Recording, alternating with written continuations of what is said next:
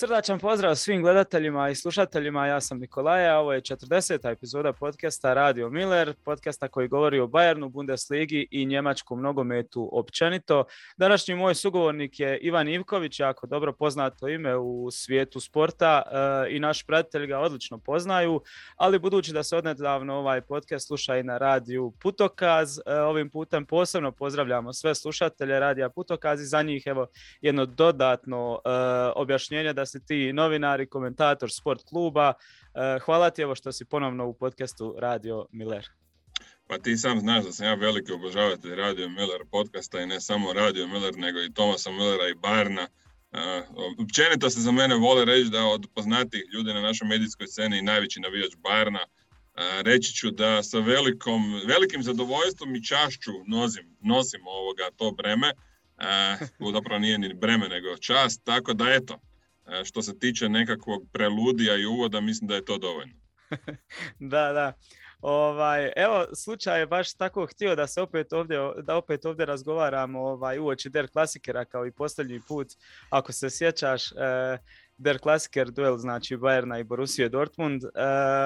A evo sada je tu jedan mali jubilej, odnosno jubilarna 40. emisija podcasta, okrugla brojka koja eto ipak malo daje na značaju. Nije malo u godinu dana, a 13. travnja prošle godine je bila prva emisija objavljena na YouTube kanalu, pa eto tako malo slavimo i ovu prvu godinu podcasta. Pa ajde, baš mi je drago da to traje, nadam se da ćete ići u neku ekspanziju i pomoći ću koliko god mogu. Super, već si nam dosta i pomogao.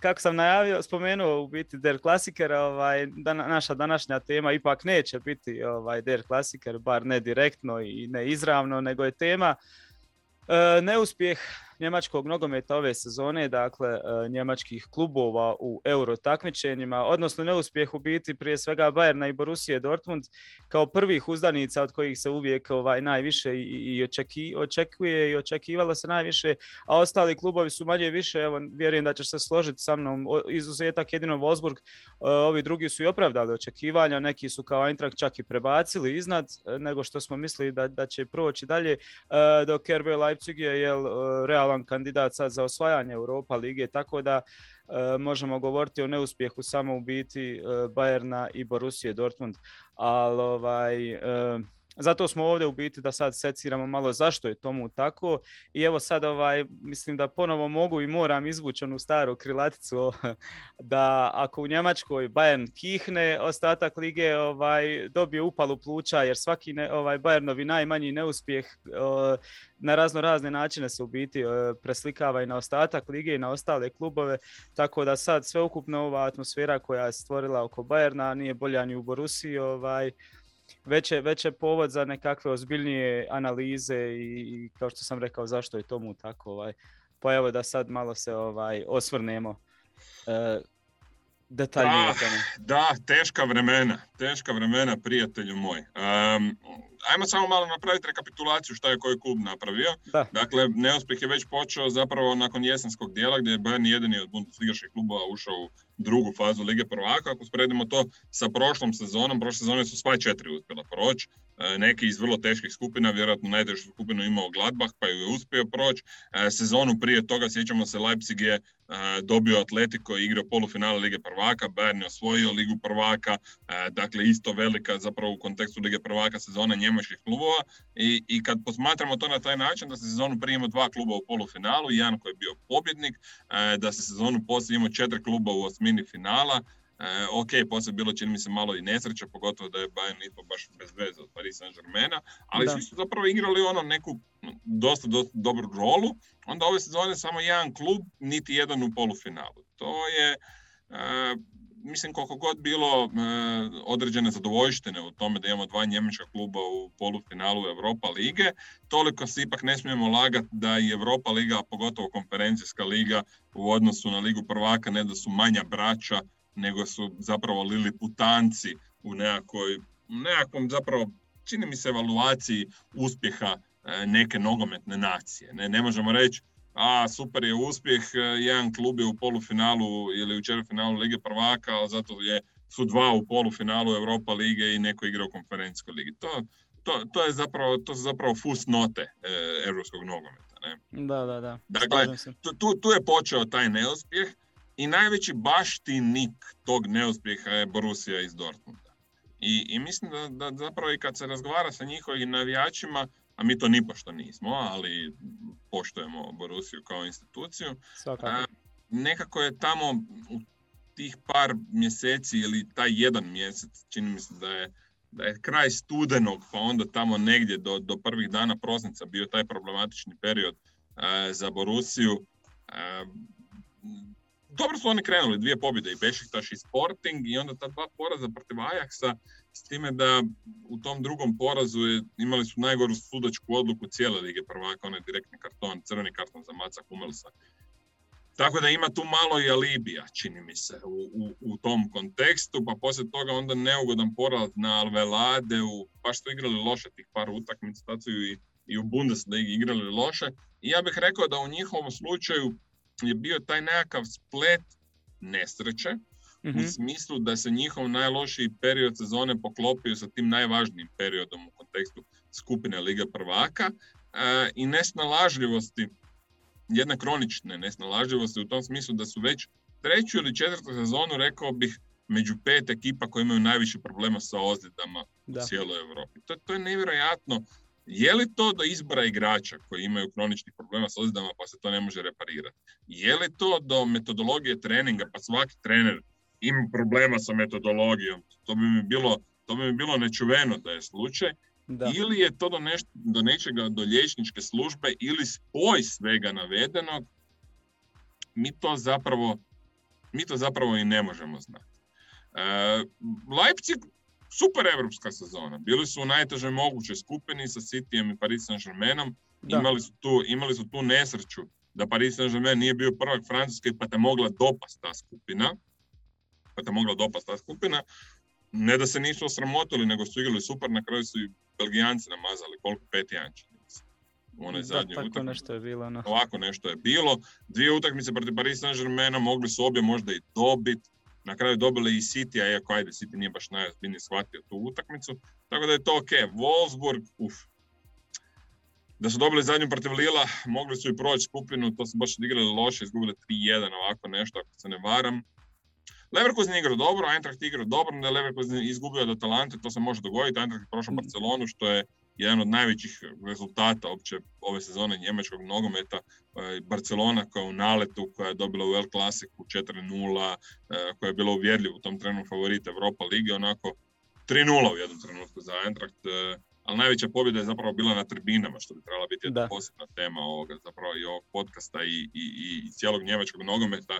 Jer tu su se baš iskazali navijači Eintrachta. Evo, moramo posebnu pohvalu dati navijačima Eintrachta koji su pregazili Barcelonu u punom smislu te riječi i koji su pokazali što znači podržavati klub, što znači navijati klub, što znači podržavati i u nekim sumnjivim situacijama i u teškim situacijama, tako da svaka im čast. Evo, mislim da moramo posebno apostrofirati koliko su zapravo veliku stvar izveli svojim tolikim prisustvom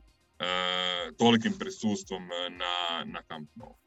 Da, i to je možda i najsvjetliji trenutak njemačkog nogometa ove sezone u Europi. Se možemo složiti tako toga. Pa jest, i definitivno Leipzigov proboj u polufinale i da je sad realan prvi favorit po meni. Ne znam da li se slažeš. Mi kladionice ga stavljaju kao prvog favorita. Ima lakši ždrijeb u polufinalu i onda u finalu protiv Eintrachta bi bili relativno veliki favoriti, protiv West Hama bi bili, ajmo reći, blagi favoriti. Vrlo blagi. Da. Ali favorit, da. To je ok. Tako da, može se izvući ta njemačka sezona u Europi, kad bi Leipzig uzeo Europa ligu, ali ostaje taj gorak okus i ne treba lagati, osim ovoga što su ubrljali ovi iz Borusije, prvo u skupini, a onda protiv Rangersa gdje su baš sramotno ispali. Da. Zapravo Bayern mora proći Villareal. Mora, mislim. To je nevjerojatno. Prvu utakmicu izgubiš 1-0 i sretan sam da si izgubio samo 1-0, u drugoj utakmici vodiš 1-0, ajde, onda si mogao otići na 2-3-0, bilo je tu nekih promašaja, ali ne može biti isprika da je bilo nesreće u tom periodu od tih 20 minuta kad si vodio 1-0, to je baš onako vrlo, vrlo jalova argumentacija da je sad tu bilo nesrećan. Nije bilo do toga. Jednostavno, u 180 minuta igra protiv Villareala bio si opari, onako 50-50, ali nema što Bayern biti u 180 minuta s Villarealom 50-50. To je point. Da. Mislim, ne. Malo su me napali kad sam par puta i u prošloj epizodi kad sam provukao to da je u biti taj cjelokupni Bayernov europski izlet ove sezone debakl, ali nekako kad sažmem sve od igre u ovih zadnjih dvomeću sa Villarealom i sve što se dešava, ono, sveukupna neka slika mi je debakl. Ono. Uli Hennes je isto izašao sa komentarom ovih dana da ne smije se zaboraviti, osvaja se Bundesliga, to je velika stvar, to je u biti ono prvo, naravno, to slažem se, kad ne bi Bundesliga bila osvojena, to bi onda bilo totalni debakl, ali ako uzmemo da je to bio Villareal sa, ono, svaka čast, i Unai Emery i sve, ali to je Bayern morao proći zbog svega što se dešava sad, nekako to ispada kao debakl, a naravno 10. Bundesliga, to je nepodcijenjivo, to je velika stvar. Možda je debakl malo preteška riječ, ali nije neumjerna. Mm-hmm. Rekao bih da je neuspjeh, ali ne debakl. Evo, da moram birat baš semantičku ispravnost.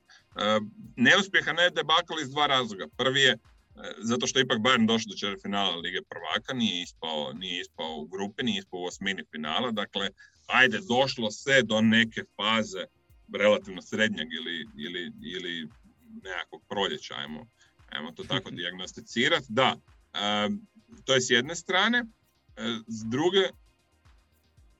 s druge strane, mislim da Bayern nije, ajde, igrao grozno, nisu ispali sad nekom gol razlikom 6-0, 7-0, pa ajde, i tu se može naći nekog alibija, ali ono što je moj zapravo krunski argument o neuspješnosti sezone je da si u svakoj fazi sezone upadao u neke crne rupe. Dakle, prvo si ispao od Gladbaha u kupu u jednoj super čudnoj utakmici gdje zapravo si se i osramotio, pa se onda reklo, ajde, dogodi se takva utakmica, zna se, Bayern uvijek igra loše protiv Gladbaha, poskliznuli se, nema veze. I stvarno je tako djelovalo, jer Bayern je bio najuvjerljivija ekipa Lige prvaka, dakle 6 utakmica, 6 pobjeda, poderala se Barcelona, sve je djelovalo super i tak dalje.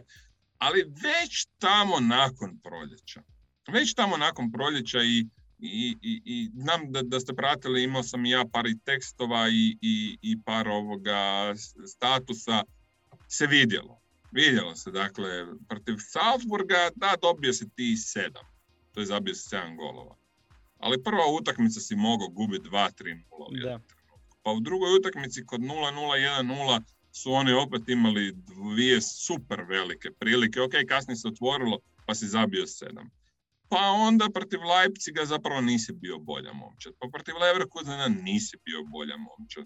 I sad ima već jako puno utakmica, pogotovo u ovom proljetnom dijelu, gdje Bayern ili nije bio bolja momčad, ili je bio tek malo bolji, ali nedostatno s obzirom na ono što smo vidjeli primjerice u jesenskom dijelu i što bi Bayern trebao biti.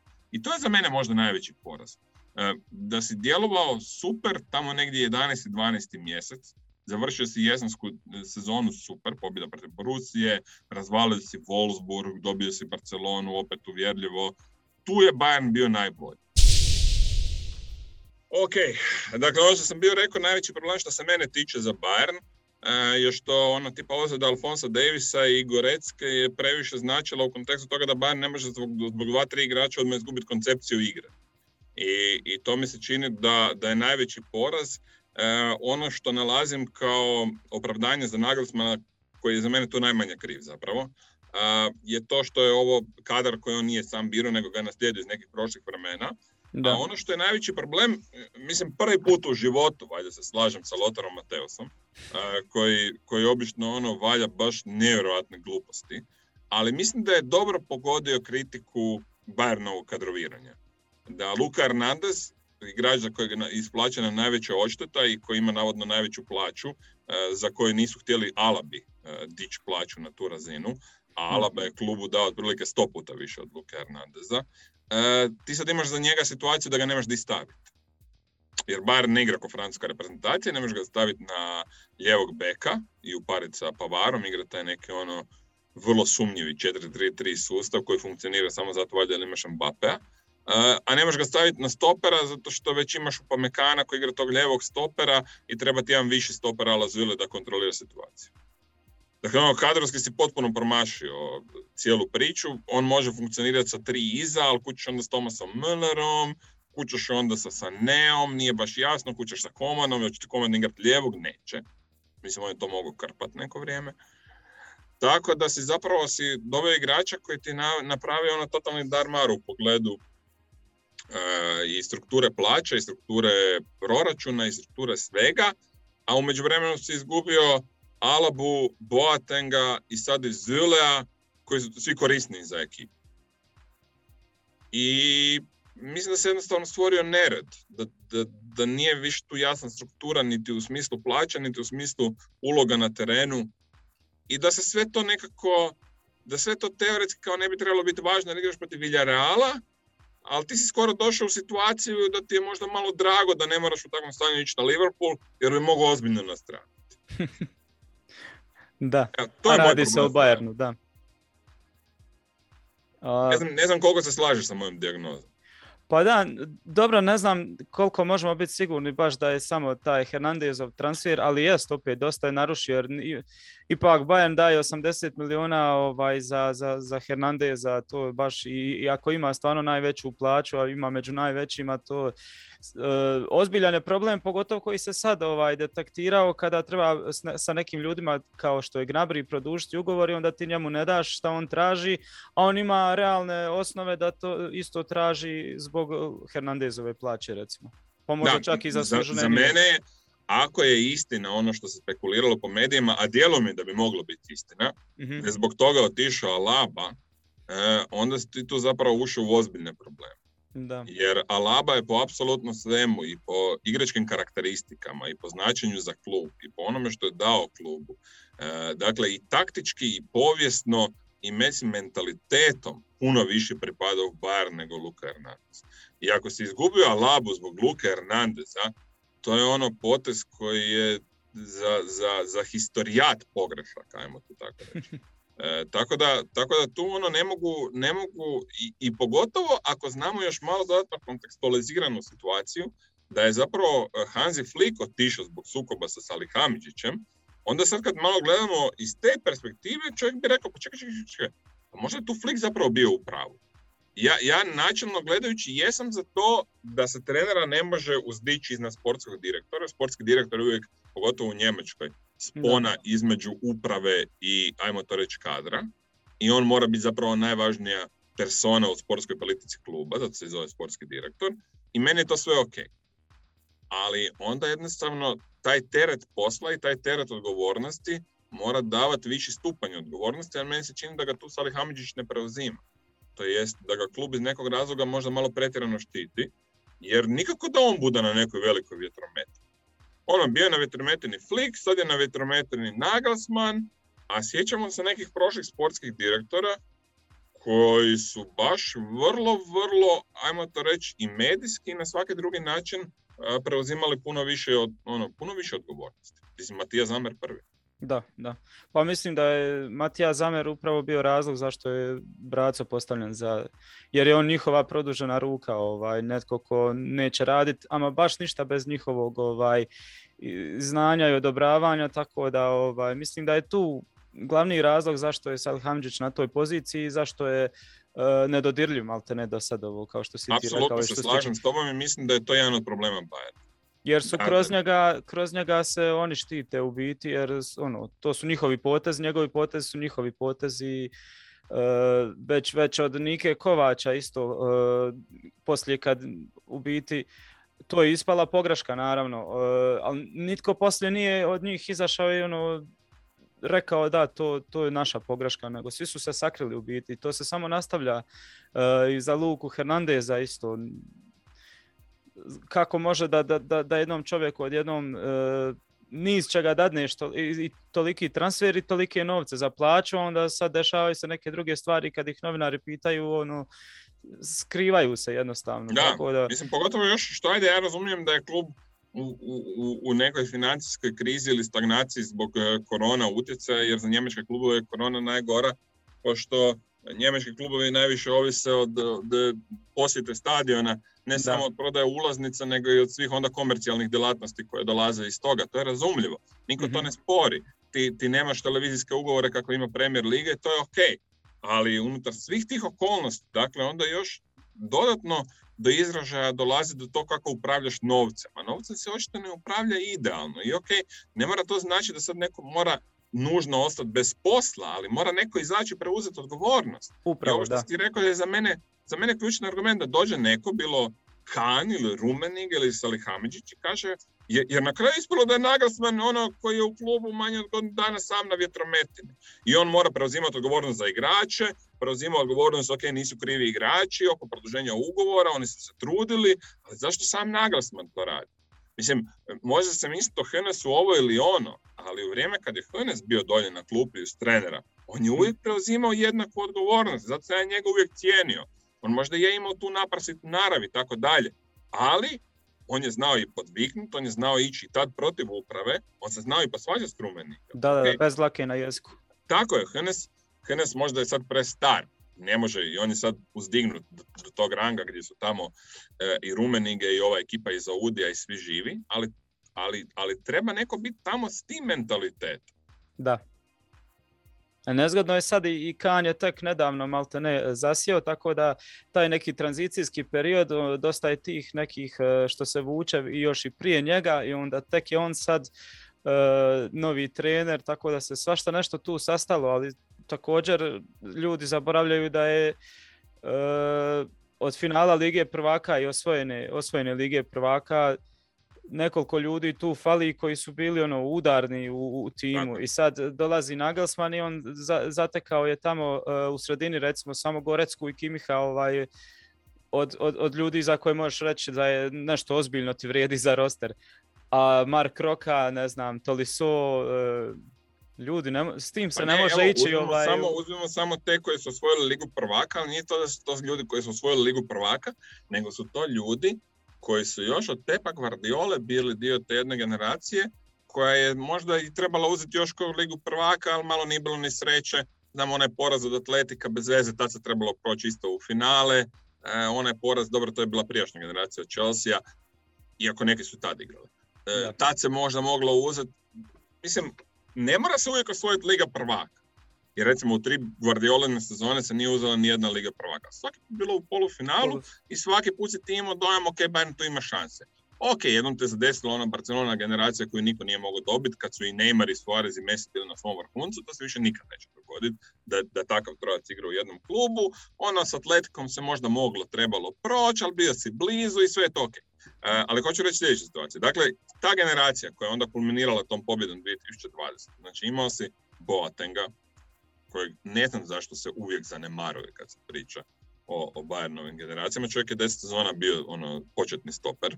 Da. I zapravo nevjerojatno je podcijenjen kad gledaš da je on bio njemački prvotimac, Bayernov prvotimac, uvijek svugdje prvotimac, sve osvojio u karijere, svi misle da je ono budalet. Ok, on je budalet, ali je nevjerojatno dobar igrač. Boateng, Alaba, pa onda Thiago, pa onda mislim, pa dobro da su samo zapravo Zule sad po novom, koji je isto ozlijeđen. Alphonse Davies, koji je isto zapravo dočekao ga je Nagelsmann ozlijeđenog, morao ga je rehabilitirati, opet se ozlijedio i tako dalje. Dakle, praktično cijela obrana i još ove neke situacije sa Thiagom koji je bio ključan igrač sredine terena u tom pohodu na titulu. Mislim, svaka mu čast da čovjek koji je znao da odlazi u Liverpool je na sebe preuzeo takvo breme. To ono, mi kao navijači Bayerna nikad ne smijemo zaboraviti. Da. Koliko je zapravo u situaciji kada je već znao da odlazi u drugi klub, iznio toga za Bayern. Mislim, svaka mu čast. Evo, meni je poseban guš kad ga vidim ono da je u sredini vezne linije potero Manchester United. I ok, neki je otišao po novi izazov u karijeri i nemam ništa protiv kad igraš to napravi nakon što ostavi kosti za Bayern. Mm-hmm. A Thiago je to napravio. Da. Igrao je uvijek i poluozlijeđen kad je trebalo i sve. I sve u redu. Ali ovo što si ti rekao za mene je isto vrlo dobar argument. Dakle, jako puno igrača koji su činili osovinu jedne ekipe koja je uzela Ligu prvaka i koji su baštinili ono, to Pepovo nasljeđe još od onda. Neki su ostali, tipa Kimmich, Thomas Müller, koji je još ostao, ajde, Alphonse Davies koji je nedavno, Zule, ajde, neka polugeneracija, Manuel Neuer, naravno, ali ti si dobio zapravo posao izgraditi jednu novu ekipu, nisi dobio neke svoje igrače osim Upamecana, koji by the way odigrao odličnu sezonu, koji sad jedini na proljeće igra dobro. Tako da, ono, dajmo Nagelsmanu malo prostora, ali ajmo ono uperit prstom u neke ljude koji možda nisu svoj posao napravili najbolje. Tu prije svega mislim na ovo što si sam rekao, Salih Hamidžić, ali onda i cijela uprava, koja se malo izblamirala i u odnosu sa navijačima. I ajmo ono biti iskreni i reći da ova trenutačna Bayernova vrhuška nije baš najbolja od svih vrhuška koje smo imali. I ajmo njih prozvati da je sad i na njima red da malo bolji posao obave u narednom periodu. Tako je. Mislim da tu možemo zaključiti priču sa Bayernom. Sigurno. Da, dobro, samo evo neki se naziru već sljedeći potezi. Što se tiče dovođenja, trebalo bi da je to riješeno, mada nije službeno završeno što se tiče iz Ajaxa ovog u paketu što dolazi Mazraoui i Gravenberg. Sad se aktiviralo ponovo možda na Kunku, ako Gnabry odlazi, što je pomalo za Bayern i možda i teško, jer uvijek neki PSG ga može vratiti za 80, 100, 120 milijuna, Bayern opet neće ući u tu igru. Ne znam samo kakve će napraviti poteze da jer malo je sad rizična situacija. Bayern je stvarno sa kadrom pao jako nisko. Ok, prvih 11 se može tu fino složiti, ali gdje su 13 i 14 igrača? Da, vidjeli smo već sad, dakle tebi se ozlijede, imaš 5 igrača za kojih nema, koje niko ne može zamijeniti. Nitko. Dakle, ovako. Lewandowski, sljedeći napadač ti je Čupa-Moting. Znači, ozljeda Lewandowskog je totalni pomor. Jedino gdje imaš pravo zamjenu su krilni napadači. Dakle, Coman, Sané i Gnabry, to je ok. Imaš trojicu, igraju dvojica, jedan je zamjena, jedan se slijedi, igraju ova dvojica. Thomas Müller nema zamjenu, ali ok, njegov izostanak imaš Musialu. Zapravo, i trebao bi gledat, mislim, ako ćemo biti pošteni, ti bi sad već trebao gledat kako Musiali dati više prostora. Dakle, treba bi već sad imati neku kombinaciju da Müller manje igra ili igra nešto drugo, da Musiala dobije prostor, ali recimo da je to jedini područje terena, to područje ofenzivnog veznog krilnog napadača, koji imaš 5 igrača za 3 pozicije, neki su fleksibilni sa pozicijama i to je ok. Znači, taj dio je jedini ok. Onda vidi se, slijede se Gorecka, nema ti ko igrati umjesto. Mark Roka ništa, Tolisso odlazi, igrao je zapravo super 5-6 utakmica, onda se naravno ozlijedio. A što drugo? Ne? Znači, za Gorecku zamjene nema, za Kimmiha nema zamjene, nego moliš Boga da se nikad ne ozlijedi. Ok, to sad već imamo 3 igrača koji se ne smiju ozlijediti. Alphonse Davies je očito da se ne smije ozlijediti. Dakle, on ti se prvi ne smije ozlijediti, jer ne samo, dakle, on ti znači ne samo da kadrovski nemaš zamjenu za njega, nego onda ti taktika nema smisla bez njega. Jer cijela poanta ovih 4-2-3-1 koji Bayern mora igrati da imaš put staviti Thomasa Müllera, počiva na tome da zapravo imaš Alphonsa Daviesa koji ti glumi drugo krilo, pa se onda ovi svi napred ofenzivci mogu igrati to što igraju. Bez njega ti zapravo nemaš nikoga na toj strani ko to može, Luka Hernandez je totalno drugačiji tip igrača i to onda više ne može funkcionirati, onda moraš staviti 3 iza, onda su to drugi problemi. Ok, znači Alphonse Davies, Kimmich, Gorecka, Lewandowski, 4 već pozicije nemaju zamjenu, Pavar nema zamjenu. Mislim, ok, igra je Stanišić, ali to nije to. Da, i nedovoljno. Upamecano nema zamjenu. Jer ti Zule odlazi. Da. Dakle, 6 igrača imaš koji doslovce nemaju zamjenu. I Manuel Neuer nema zamjenu, ali dobro, normalno je da drugi golman bude puno lošiji od prvog, pa to neće matematizirati kao neki posebno veliki problem. Dakle, ja ne znam kad je Bayern zadnji put imao ovak tanak kad. Ovo što si ti rekao, prvih 11 je super, prvih 11 može uzeti ligu prvaka. Ali već jedna ozljeda i ti si u 100 problema. Da. Ne znam kako se to može za jedan prelazni rok u ovoj trenutnoj situaciji, kako je što smo sve naveli, riješiti. A ovako, evo, ja ti mogu reći kako. Dakle, dovedeš Gravenberha, ok, on može igrati jedno i drugo mjesto u veznoj liniji, to je dobro. Mazraoui, on ti može igrati desnog beka i sa 4 i sa 3, to je dobro. Znači, ta 2 igrača su savršen fit, igraju u Ajaxovom sustavu koji je jako sličan Bayernovom, savršen fit, super igrač. I jedan i drugi. Ne? Ja bih volio da dovedeš i Juriona Timbera, ali mislim da to nije baš, mislim da to u trenutačnim financijskim okolnostima nije opcija. Dovedeš Gintra na slobodno iz Gladbaha, koji ti je neki defanzivni univerzalac, može ti pokriti sve Pogotovo kad, mislim, da se razumijemo, on nije neki igrač top kvalitete, ali, ali je toliko polivalentan da često igra prvo tim za njemačku reprezentaciju. Dakle, on može 6 pozicija otprilike odigrati podjednako dobro. Dakle, on ti je neka rezerva koja... I onda moraš samo još dovesti napadača. Mislim, sam. I ako dovedeš ta 4 igrača i nikog ne prodaš, onda je to ponovo jedan kadar koji može konkurirati za najveće stvari. Evo. Da. I ako se netko još priključi od ovih mlađih... Recimo Zirkze, ako ono ne igra loše u Belgiji, evo, onda napravi korak, još jedan iskorak, onda imaš i napadača na toj razini, to je onda to. Ali nikog ne smiješ prodati i moraš dovesti ta 3 igrača. A Gnabry je malte ne već jednom nogom na odlasku, jer su nakon 4 mjeseca teških pregovora upali u jedan čorsoka gdje sad je zapelo, ne mogu da se dogovore, navodno on traži isto malo veću plaću, sad Bayern na to ne pristaje, tako da je tu već ozbiljan sad problem, iako su misli da će to malo ići lakše. Međutim. A mislim, ako nekog možeš, da budemo pošteni, ako je nekog možeš izgubiti, onda možeš njega, jer onda gledaš, ok, onda imam 4 naprijed, znači Komana, Sanea, Müllera i Musialu, i računam da će Sabicer proigrat.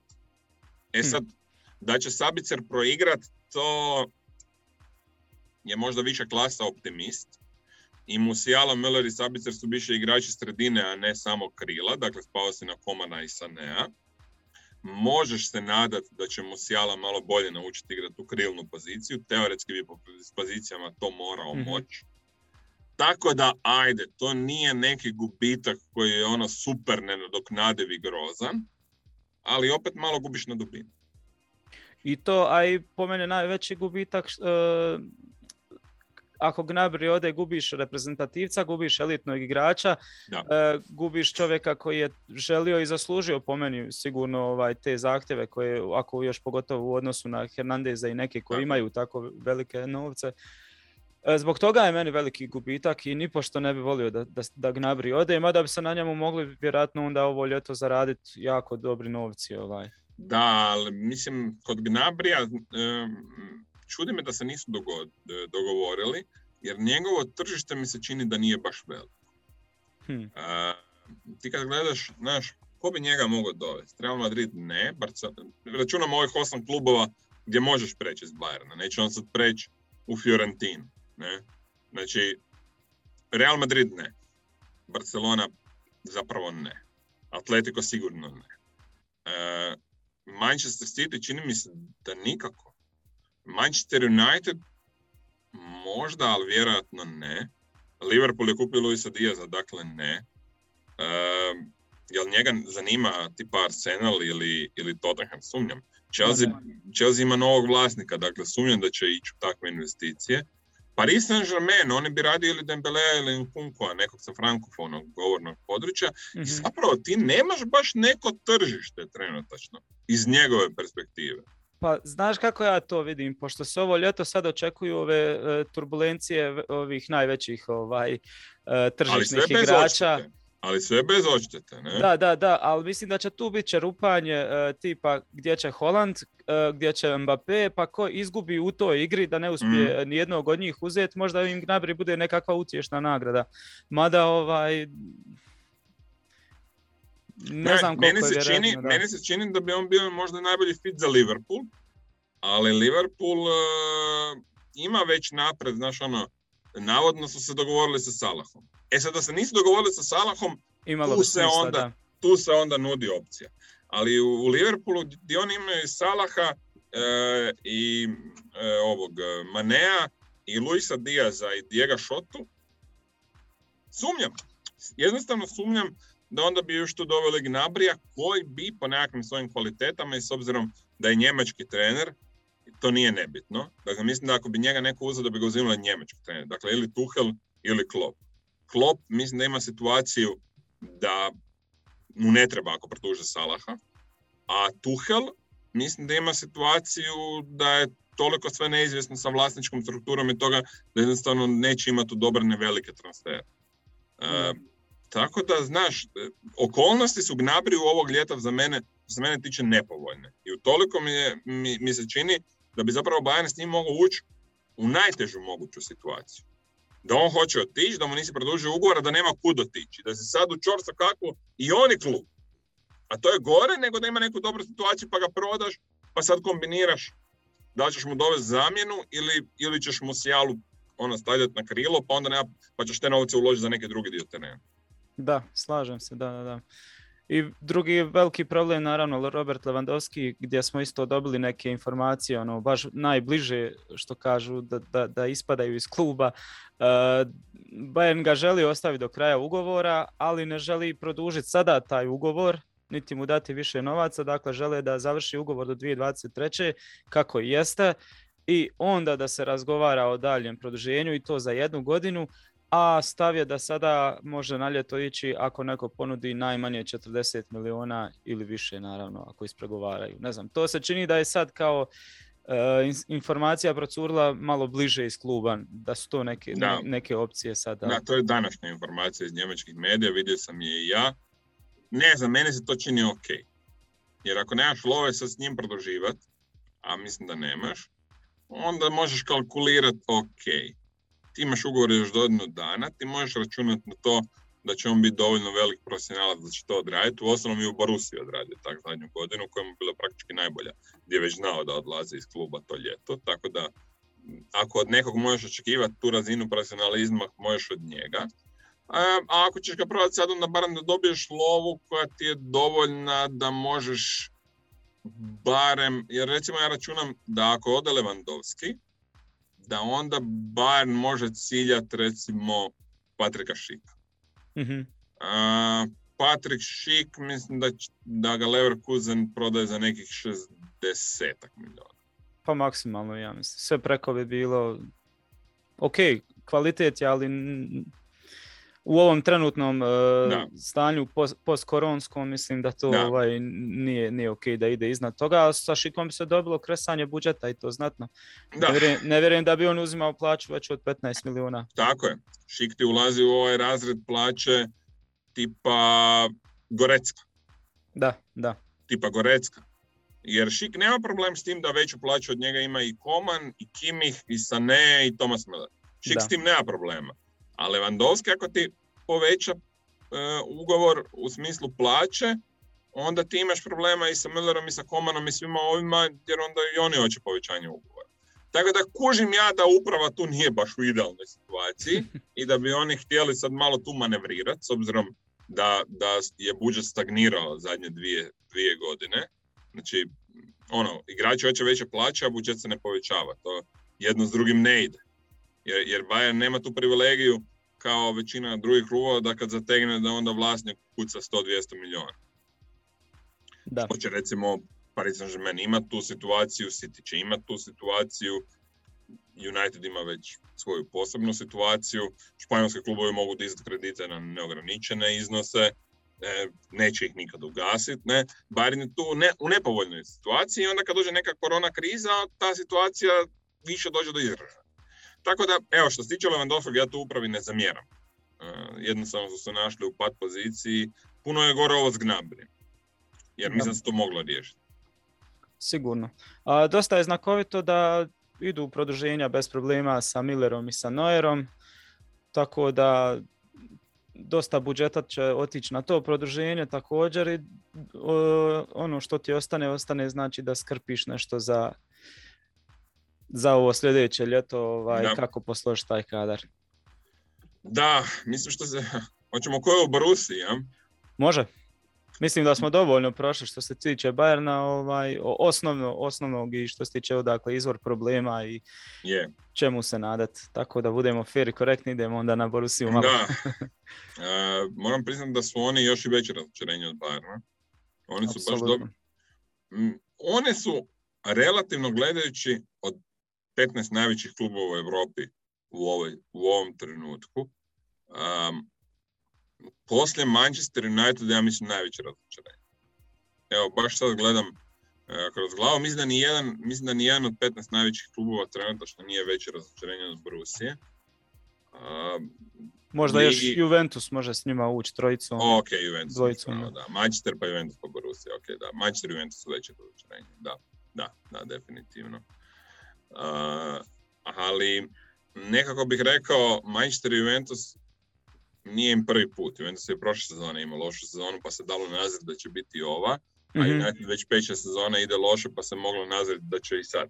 Od Borussije se to, ja mislim, nije moglo nazrit iz sljedećeg razloga. Oni su prošle sezone igrali prošli u Ligi prvaka, u prvenstvu se digli na kraju same sezone. Kad je Terzić preuzeo klupu, doveli su trenera kojeg su htjeli, Roze iz Gladbaha, nekako se posložilo to i što se tiče uprave, čini mi se malo bolje nego prethodnih sezona. I ti kad gledaš njihov kadar, on je teoretski potpuniji nego ikad. Dakle, ti si imao mislim, njihovih prvih 11 izgleda strašno dobro. Ti kad gledaš osim golmana koji je relativno prosječan, to su 10 igrača u polju, najbolji igrači najboljih reprezentacija prvotimca. Dakle, Munije i Hummels nekoć, i Akanji definitivno, i Guerrero, i Witzel, i Bellingham sad po novom, mislim Bellingham još malo pa će biti engleski prvotimac, i Torgan Hazard, i pogotovo Haaland, i bio je Sancho, sad Malen ili već ko igra, bilo Brandt koji se vratio u njemačku reprezentaciju, i tako dalje. Dakle, to je baš koncentracija vrlo, vrlo visoke kvalitete i definitivno nije ekipa koja treba ispast u skupini gdje igra Sporting i koja treba od Glasgow Rangersa 2 puta potonuti kako su potonuli, koja treba izgubiti 4-0 na Amsterdam Areni. I neka generalna dijagnoza cijelog njemačkog nogometa, baš smo danas u gegenpressingu to pričali, ali za Borussiju to vrijedi još pogotovo je tada klubovi ove sezone, a prošle i pretprošle nije bilo tako, nekako kao da čim malo krene loše, će odmah puno krenuti loše. A za Borussiju to izrazito vrijedi, recimo bilo je znakovito čuti izjavu Roza, to sam već par puta ponovio, ali jako mi je zanimljivo kad je rekao protiv Ajaxa, da kad su gubili 2-0, da oni više ne mogu preokrenuti tu utakmicu. Evo, to je taj neki pogrešan mentalitet da kad tebi krene loše, ti više ne možeš narasti iz lošega u dobro, nego možeš jedino pasti iz lošega u gore. I ja mislim da je to jednostavno mentalitet Dortmunda koji je ove godine dotaknuo skoro pa dno. Neću reći dno, jer su ipak drugi u ligi, igraće Ligu prvaka i nije sad katastrofalna situacija, ali mislim da su toliko više mogli napraviti ove sezone. Sigurno.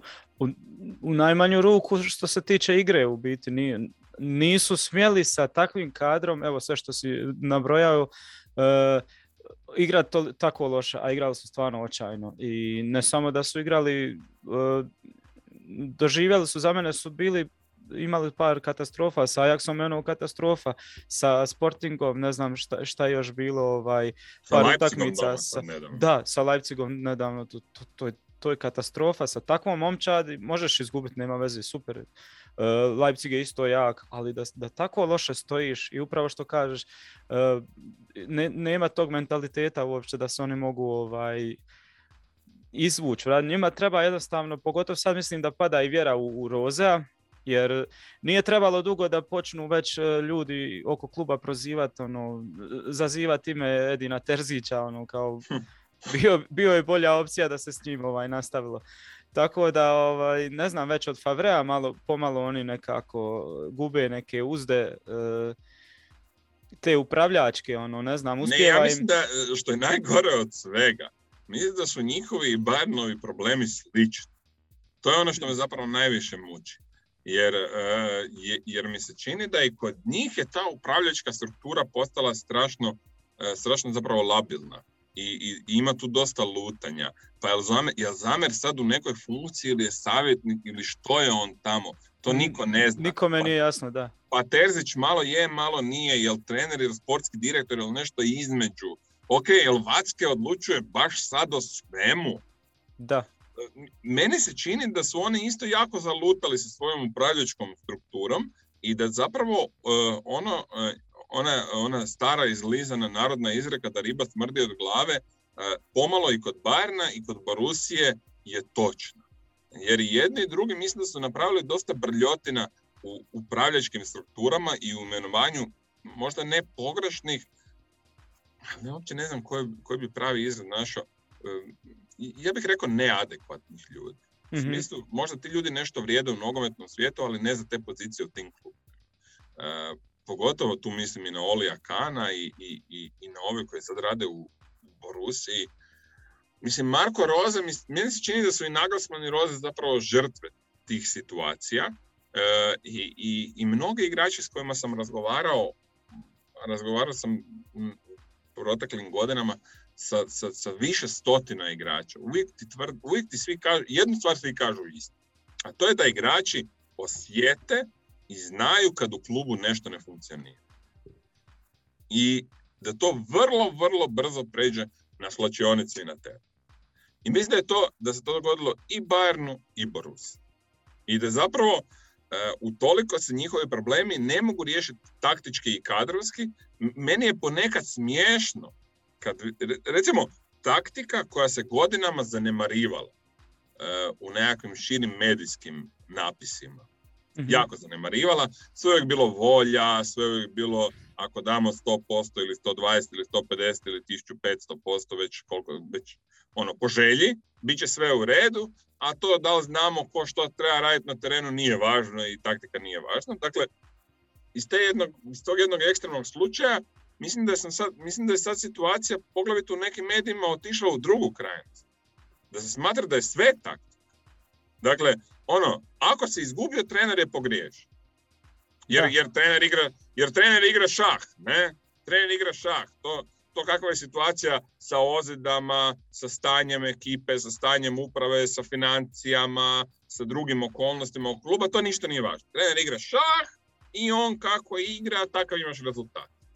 Da, baš slažem se jer baš potvrđuje to zbog korona krize, zbog svega, evo da se vratim na Bayern, samo zericu da potkrijepimo to. Ne može Bayern dovesti više skupa pojačanja, mora se krpiti kadrovski sve i kao sad je zbog toga je doveo Nagelsmana koji će, jer je taktički mastermind koji će to sve sakriti riješiti. Riješit će vraga, ne može tako riješiti. Upravo to što govoriš, da. Prebačeno je sve na taktiku, na njih i ispali su, ne znam, žrtve. Ok, ja pomalo sam razočaran sa Rozeom. Mislio sam da će Dortmund biti sličan njegovom Gladbahu, kad je, ako ništa što se tiče energije, kad su bili ono top isto, u stanju su te pregaziti brzom tranzicijom, snagom, ali nekako mlaka mi je bila previše Borussia. Tu sam malo razočaran, kao da nije on uspio isto sa tom slačionicom baš doći na dobru razinu da i komunikacije i da prenese. Kod njih, ovo što smo govorili za Bayern, su imali crne rupe, kod njih nisu crne rupe, nego crne rupetine. Da. Dakle, mi kad gledamo, dakle, oni imaju kod kuće 15 utakmica i 12 pobjeda. Ok, to je super. Ali gledao, sve ozbiljne utakmice, dakle, Ajax, Rangers i 3 top kluba Bundeslige, Bayern, Leverkusen i Leipzig, dakle 5 utakmica protiv najboljih ekipa ili barem najvažnijih ekipa koje si igrao, svih 5 si izgubio, u svakoj si primio barem 3 gola. To je strašno. Mislim, samo taj podatak je već frapant. Da. A u većini od tih utakmica si lego ko ležeći policajac i protivnik te pregazi. Prvi Rangers, a onda svi ostali. I to meni daje do znanja, ali to čak i da momče dođe bez trenera, im se to ne smije dogoditi. Dakle, da kod kuće igraš najvažnije utakmice protiv najozbiljnijih protivnika i da ti uvijek primiš barem 3 gola. Pa nije to samo do trenera, mislim, tu igrači isto moraju preuzeti određenu odgovornost. Ali kod Borussije uvijek se vraćam na 2 stvari. Prvo su ozljede. To je sumanuta količina ozljeda. To niko na svijetu sa najvećim, najjačim kadrom ne može zdržati taj broj ozljeda. Tako je. Evo ti Liverpool. Znači, Liverpool je prije 3 sezone igrao fenomenalan nogomet, osvojio Ligu prvaka i u prvenstvu bio nadomak prvenstva. Onda su uzeli prvenstvo, u Ligi prvaka su ispali slučajno od Atletico Madrida, to niko ne zna kako. Ne?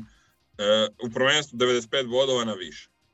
I dođe ti ozljede prošle sezone. Znači, Liverpool je prošle sezone sa ozljedama imao usporedivu situaciju ko Borussia ove sezone. Usporedivu situaciju. sa brojem ozljeda, sa frekvencijom ozljeda, sa važnim igračima koji imaju ozljeda. I što se dogodilo ode sezona u vjetar? Niko ne može toliko ozljeda izdržati. Ja ne znam šta se tamo radi da dolazi do toliko ozljeda. Da.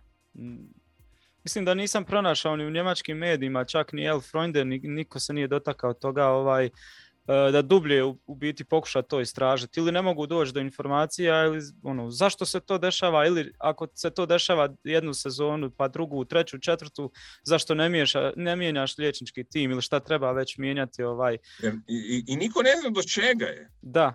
S tim da je i također pomalo neprofesionalno i nonšalantno što su sa Holandom radili. Bilo je očito da 2 puta nije bio spreman se vratiti. Oni su njega, razumijem, s njim su davali nešto puno više golova po utakmici, bez njega nisu uspjeli ništa dati. Potom to razumijem, ali ipak uza sve to ne možeš se kockati sa karijerovom zdravljem i karijerom. Slažemo se. Mislim, to je malo Holand i sam kriv, jer hoće igrati Ali on je mlad, da. Ja sam ostao frapiran sad Rozeovom izjavom da čovjek nije htio ići na magnetsku rezonancu, nego da igra pod medikamenti. Pa to može samo luđak napraviti. Pa onda znaš u kakvoj si situaciji, ideš za Norvešku igrati protiv Armenije, prijateljsku utakmicu na 9-0, ozlijediš butni mišić.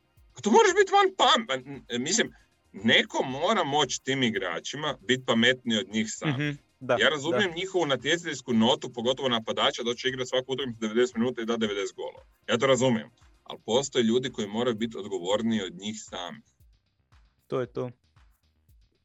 Tako da, za Borussiju, kažem, te dvije stvari, to je za mene potpuna enigma. Prvo su ozljede koje su, znači, suluda količina ozljeda, a drugo je upravljačka struktura koja isto pliva 100-prstno. Umjesto da je posložena kako treba biti posložena. I onda dolazimo do trećeg kluba koji je zapravo pobjednik ove sezone, koji nema ništa od toga. Evo, ajmo vidjeti Leipzig. Znači, Leipzig, svaka im čast. Svaka im čast. Jer fazi, prodaš Upamecana, prodaš Konatea, prodaš Sabitzer. Da. Dakle, 3 prvotimca, čak je Sabitzer za njihovu igru bio važniji od Upamecana i Konatea.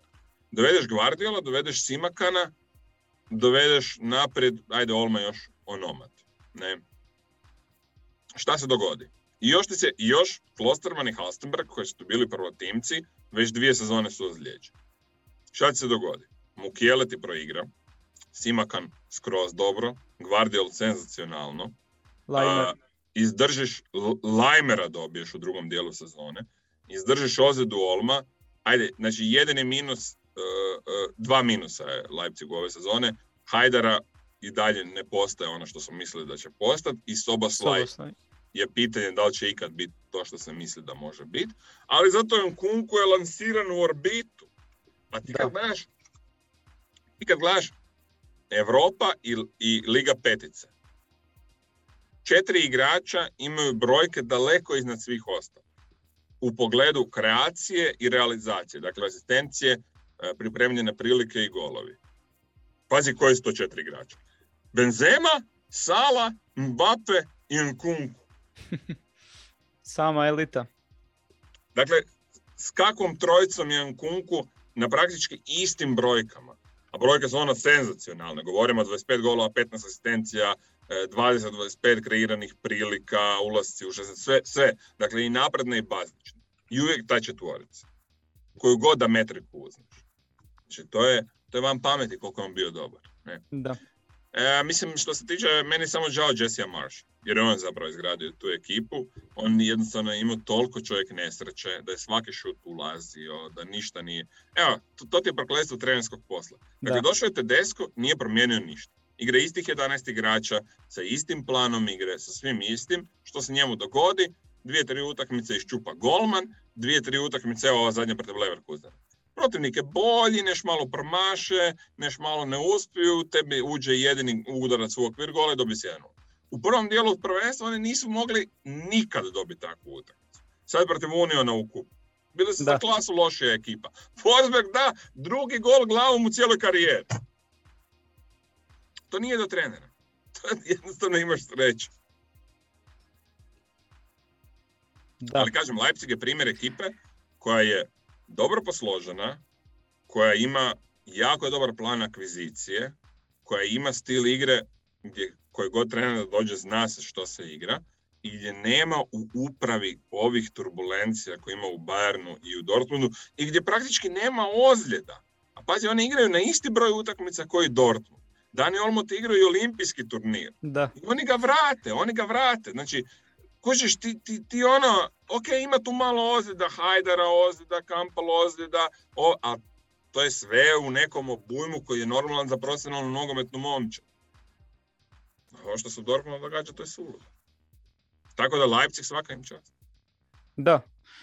Pa može se reći da pobjednici sezone, ako nisam vidiš do sada o tome tako razmišljao, dosta je znakovito upravo ovo sve što si rekao. Još ako se desi da nisu uspjeli stići u Bundesligi, kasno su se vratili, nisu uspjeli stići, mada su najbolji tim drugog dijela sezone. Borussiju ili takvo nešto, ali sa osvajanjem Europa lige, mislim da oni imaju i kup. Najbolja sezona u njihovoj povijesti. Tako je.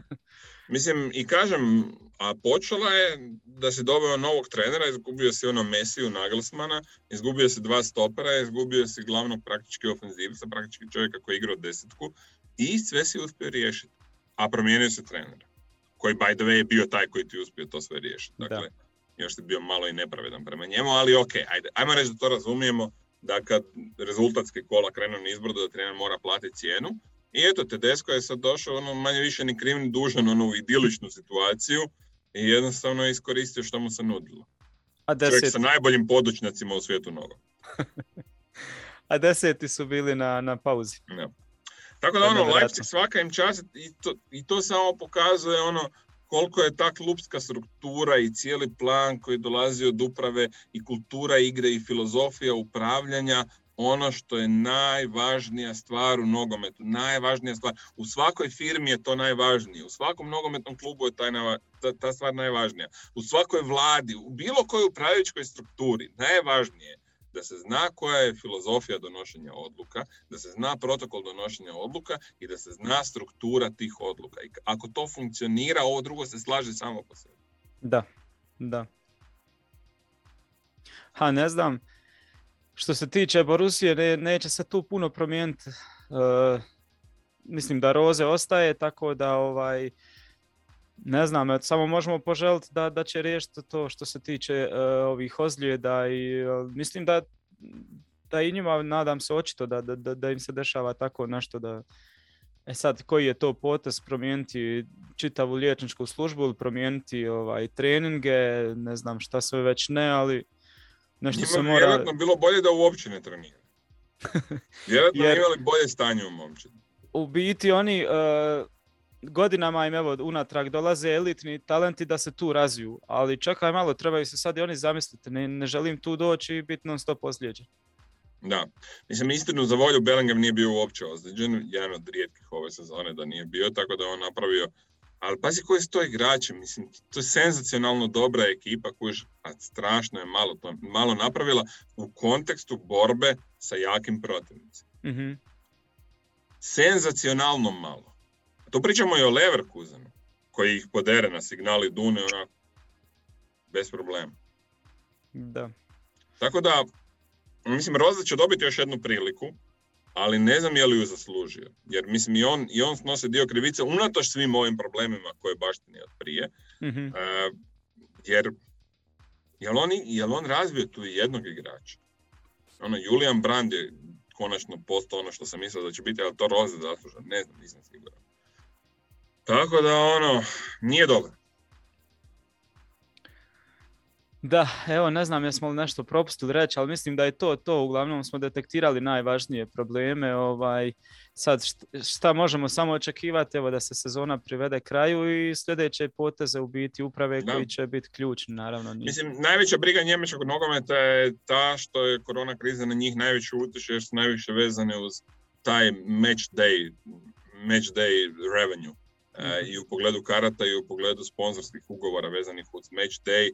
Dakle, to će dugoročno biti, bojim se, sve veći problem jer ugovori za TV prava i engleske lige je otprilike 4-5 puta veći, španjolske lige je skoro 3 puta veći, Tako da tu Bundesliga jako, jako kaska u tom jednom segmentu koji je u modernom nogometu manje više najvažniji i koji te daje to globalno prisustvo koje Bundesliga baš još nema u potpunosti.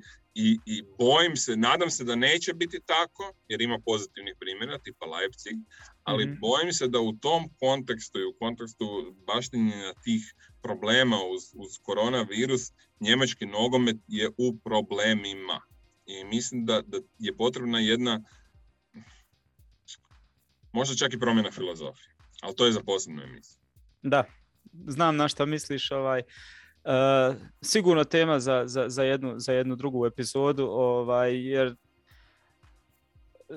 poslije odlaska Ronalda i Messija iz Španije, kada je Španija malo pala, Italiju si već sustigao da je Bundesliga imala mogućnosti i financijske moći samo napraviti još par poteza. Mislim da je mogla ući u borbu da se poravna, ako ne i pređe Španiju. Ne znam, je li previše možda tako govoriti, ali nažalost ne može zbog, naravno, 50+1 i zbog tih stvari, ali ovako gubi uzde jednostavno. Evo, koronavirus je samo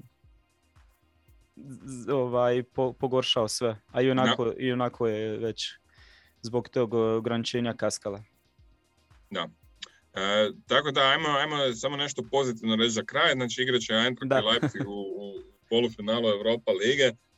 Bilo bi super imati njemačko finale. Svaka čast još jednom za kraj navijačima, jer to je ono gdje je Bundesliga, čini mi se, i dalje najjača, ta odanost ljudi prema klubovima, i to se vidjelo u Barceloni, što su napravili navijači Eintrachta. Tako da eto, to je, a to je odzvonilo u cijelom svijetu, tako da mi je to bilo jednostavno predrago. Fantastično. I evo upravo što je ovih dana drugi rekord u povijesti treće lige, Kaiserslautern na domaćem terenu dočekali su Zarbikena i skoro 47,000 je bilo gledatelja. Već sutra dolaze u petak igrati sa Venom u Wiesbadenu, ovdje gdje sam ja trenutno, i najavili su da ih dolazi 7,000, pa su ovi naši stopirali prodaju karata da se ne desi nešto slično ko što su radili Eintrachtovi navijači u Barceloni. A također West Ham je, koliko sam vidio, isto izdao striktna naređenja za prodaju ulaznica da se ne dogodi slično što se dogodilo u Barceloni. Da. Eto, sretno im bilo. Da. Ništa, Ivane, hvala ti puno za ovo gostovanje. Hvala tebi i svim slušateljima još jednom. Nije zadnje. Kad god treba na bilo koju temu Bundesliga, rado ću se odazvat. Snimamo, eto, kao što vjerojatno znate, i na Sport klubu tu našu tjednu emisiju Gegenpressing, gdje tematiziramo više same utakmice, poteze i sve ostalo. Ovdje više smo malo se koncepcijski dotakli da nam se ne preklapa do te mjere sadržaj. Tako da eto, zovi kad god treba, pratim, sudjelovat ću i ništa. Još jednom svima lijep pozdrav. Super, hvala ti. Evo, sljedeća tema će onda biti možda 50+1. Mislim da trebamo to nešto donijeti. Ali to onda barem 3 sati. Ja je Vladan Novaković. Eto ga, može. Hvala ti puno još jednom i lijep pozdrav svim našim slušateljima i gledateljima. Ćao.